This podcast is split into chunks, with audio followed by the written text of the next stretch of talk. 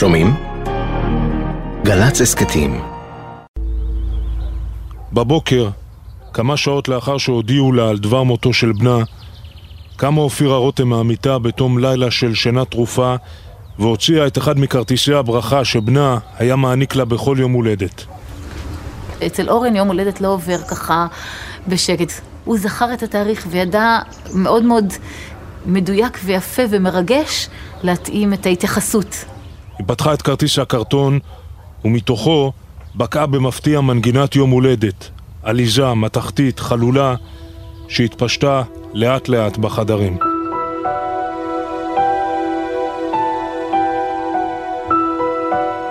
במשך יותר מעשר שנים שימשה אופירה רותם, קצינת נפגעים בצבא, ואחר כך ראש ענף קשר למשפחות השכולות במחלקת הנפגעים באכ"א. במשך עשור עמדה על מפתן דלתן של אינסוף משפחות שכולות שאיבדו את בניהן במלחמה הסיזיפית בלבנון, בתאונות אימונים, בהיתקלויות מול מחבלים בשטחים.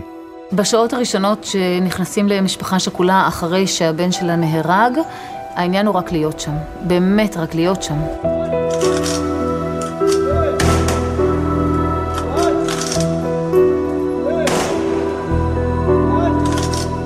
היא מעולם לא ספרה בביתם של כמה משפחות שכולות הייתה. מאות, אולי אלפים. ובכל זאת זוכרת כל הורה שכול. כל אם קרועה לגזרים. יש לי תמונה שחרוטה שהגעתי לבית ואבא ישב בחוץ על מין גדר אבן כזאת, ישב בחוץ והיה פה איזושהי תחושה של בדידות מהמשפחה שיושבת בפנים, כאילו בצורך שלו להגיד אני אבא שכול.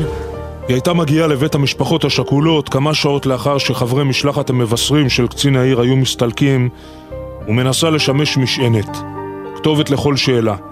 מתי תתקיים הלוויה? איך משחררים את האח הקטן שנמצא בצבא ולא יודע שאחיו הבכור נפל?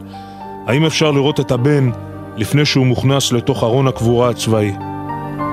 בכל פעם שהייתה חוזרת מבית משפחה שכולה לביתה הפרטי, הייתה מתחדדת בה ההכרה עד כמה בת מזל היא.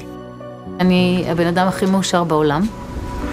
בן זוג אוהב, שלושה ילדים בריאים, בריאות, אה, פרנסה.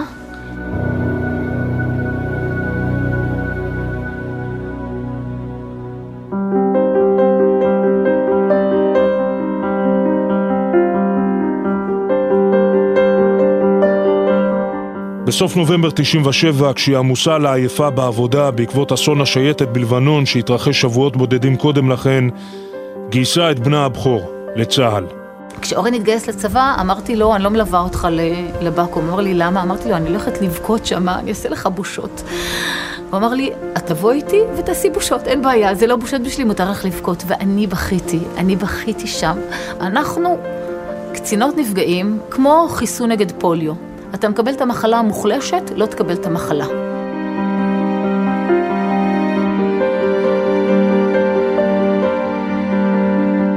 בשנתיים הראשונות לשירותו עבר אורן הכשרה לתפקיד לוחם בהנדסה הקרבית ומש"ק הנדסה, סיים בהצלחה קורס קצינים, ואז הוצב בבסיס ההדרכה בה"ד אחת כמדריך צוערים. אבא שלו רוכב על אה, אופנוע מאז שהוא זוכר את עצמו, והוא... אה, הפנטזיה שלו הייתה שהוא ושלושת הבנים יוצאים ביחד לטיולי אופנועים. הוא אמר לי, אם אני לא לוקח את האופנוע בשביל להשתולל, זה כלי תחבורה, זה נוח, ואני נוסע בזהירות, ואל תדאגי, אני מאוד דאגתי.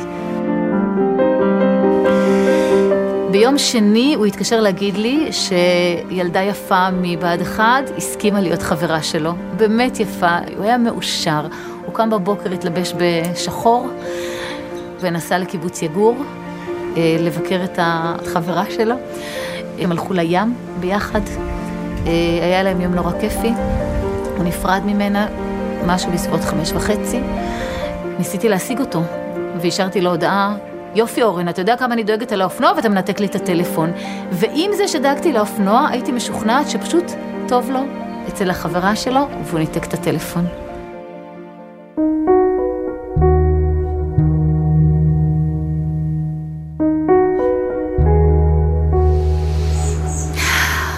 תשע בערב עמדנו ללכת לסרט, צלצול בדלת אני פותחת, עומד מושיקו, רמ"ח נפגעים, המפקד הישיר שלי, עומד אמנון, קציני עיר נתניה, קולגה, ועומד אה, איש במדים עם אה, קופסה עם מגן דוד אדום, שזה ברור שהוא רופא.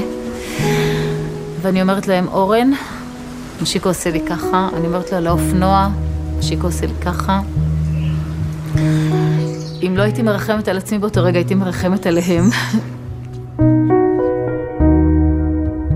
את הבשורה מסרו לחבריה לעבודה שצברו ניסיון אינסופי בעמידה מול משפחות שכולות, אבל מעולם לא עמדו מול דלת ביתה של חברה. משום שאת רוב נוהלי העבודה של צה"ל מול המשפחות ניסחה בעצמה, למעשה אופירה כתבה את תסריט השבעה גם בעבורה ובעבור משפחתה. את חזרת לעבודה כראש ענף קשר למשפחות שכולות מיד עם תום השבעה. כן. קמתי מהר מאוד, אמרתי לעופר, אני זוכרת שאמרתי לו, יש משפחה ברמת הגולן שאני רוצה לנסוע לבקר אותה, כי ככה אני רוצה להיות. את ההחלטה להיאחז בחיים ולהביא חיים קיבלה כמעט לבד, כשהיא בת 45. שבועות בודדים לאחר תום השבעה, היא החליטה להיכנס להיריון. הגעתי לפרופסור עמי עמית מאיכילוב, סיפרתי לו, נכנסתי אליו, סיפרתי לו את הסיפור, והוא הלך איתי, והוא הלך איתי הכי, הכי, הכי מדהים שבעולם. וזה היו הרבה זריקות והרבה אכזבות. כל פעם שזה לא הצליח, זה היה, הייתי בוכה, ועופר, בעלי שמאוד אוהב אותי, כל הזמן אומר לי, עזבי, למה את צריכה את זה? יש לך שני ילדים, והייתי אומרת לו, אתה לא מבין שאני לא בוכה על הילדים שעוד לא נולדו, אני בוכה על אורן. לאחר שמונה ניסיונות הפריה מתישים שנכשלו, ואחריהם חודשים של הפסקה, החליטה אופירה לעשות ניסיון אחרון וחזרה אל בית החולים. וואי, זה לא להאמין. זה, קוד, זה התחיל מזה ש, שרואים את השני אה, דפקים. זה היה אושר גדול. אני זוכרת שאמרתי לאלון, הבן הצעיר שלי, אמרתי לו, זו צילה וזה יחזקאל. הוא אומר לי, שניים! אמרתי לו, שניים. ילדתי בגיל 47 ליום הולדת שלי, ממש מתנת יום הולדת תאומות. להחזיק חיים בבטן ולדעת ש... שבאמת מהמוות של אורן נוצרים חיים ונולדו ילדות מדהימות ויפהפיות. סגן אורן רותם, זכרו לברכה, בן 21 מכוכב יאיר, קצין בחיל ההנדסה, נהרג ב-31 במרס 2000 בתאונת אופנוע סמוך לזיכרון יעקב. נטמן בחלקה הצבאית בבית העלמין בכוכב יאיר. בעזבונו נמצאו שירים שכתב, מתוכם בחרה מירי מסיקה לבצע את השיר ארץ מראות הכסף. כל פעם שאני בוחרת שיר יש משפט אחד שבגללו אני בוחרת את השיר, אז יש שם אה, לעוף איתך על כנפי אדום החזה, אל ארץ האש שלנו, ארץ מראות הכסף שכולן את. זה ממש שירה. שפתיים אדומות כפרח האביב, מסוגל לאהוב אותך באפלה החורפית, תביאי לי את הקיץ.